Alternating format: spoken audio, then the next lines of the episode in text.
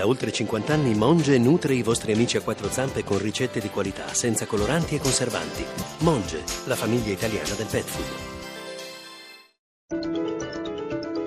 Radio 1 News Economy. Buonasera da Paola Bonanni. Il giorno del referendum nel Regno Unito per sancire o meno la permanenza britannica nell'Unione Europea è arrivato. Gli exit poll di rito quando i cittadini sono chiamati alle urne non ci sono, ma non è escluso che le grandi banche d'affari abbiano ingaggiato sondaggisti privatamente. I mercati scommettono sul Remain anche se il rischio Brexit non è scongiurato. Ne parleremo tra poco a mercati europei chiusi. Veniamo in Italia. È in corso il secondo confronto tra governo e sindacati sulle pensioni e la flessibilità in uscita. Al tavolo con il ministro del lavoro Poletti e il sottosegretario alla presidenza Nannicini siedono i segretari di CGL Cisle Will, sindacati impegnati anche sul fronte metalmeccanici e contratto. Si dicono disponibili al confronto con Federmeccanica, in caso contrario i sindacati però sono pronti a nuove iniziative di protesta. L'intervista di Gelsomina Testa al segretario generale metalmeccanici FIM Cisl Marco Bentivogli.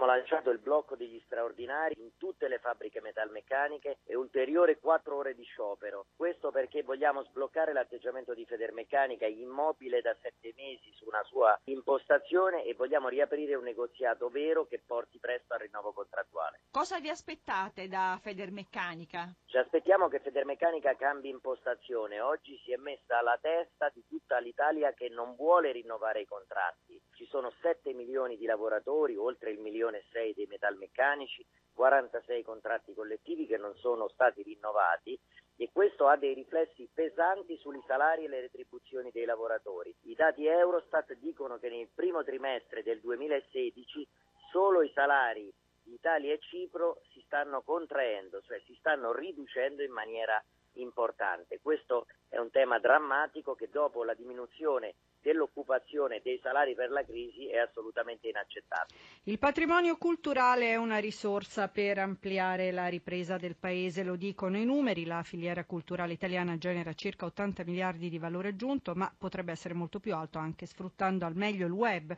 La metà dei turisti culturali usa internet per orientarsi nelle proprie scelte, ma solo il 50% dei musei ha un sito e solo il 16% è attivo nelle community virtuali. Le banche italiane da sempre investono investono in arte e l'impegno non diminuisce in questo periodo di lentezza economica. Sentiamo Anna Boccaccio, direttore del Servizio Relazioni Istituzionali di BNL del gruppo BNP Paribas riteniamo che lo sviluppo di un paese non possa che passare anche e soprattutto forse attraverso eh, il suo sviluppo culturale. La crescita eh, economica non può che essere anche una crescita culturale e quindi il nostro impegno per la cultura è anche in questo senso un impegno che si lega all'economia. Impegno direttore che passa anche attraverso acquisti di opere d'arte. Sì, anche di acquisti generale di sostegno alla creatività del, degli artisti e in particolare alla creatività dei piccoli. Questo impegno economico-culturale negli anni cosa ha portato? Un patrimonio artistico di oltre 5.000 opere, ci sono opere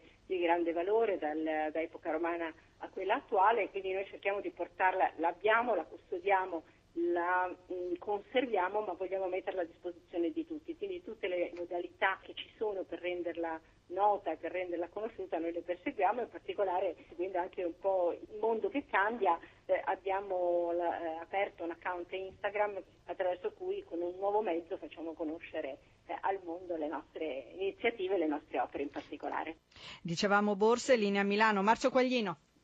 Le borse anticipano l'esito del voto, almeno scommettono su una vittoria degli europeisti e chiudono con un gran finale. Per quello che riguarda le borse ancora aperte, oltreoceano, il Dow Jones guadagna l'1,04%, il Nasdaq segna più 1,20 e poi in Europa, Londra più 1,23, Francoforte più 1,85.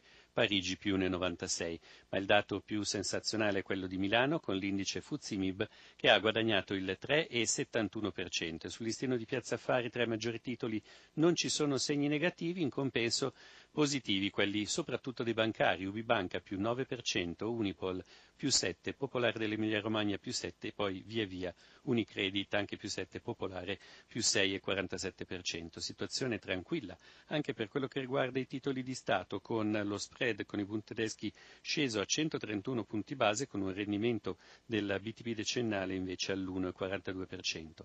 Per quello che riguarda il mercato valutario, l'euro si è rafforzato nei confronti del dollaro e si avvicina ormai alla soglia di 1,14, mentre ha subito il ritorno della sterlina che viene scambiata ora a quota 0,7676.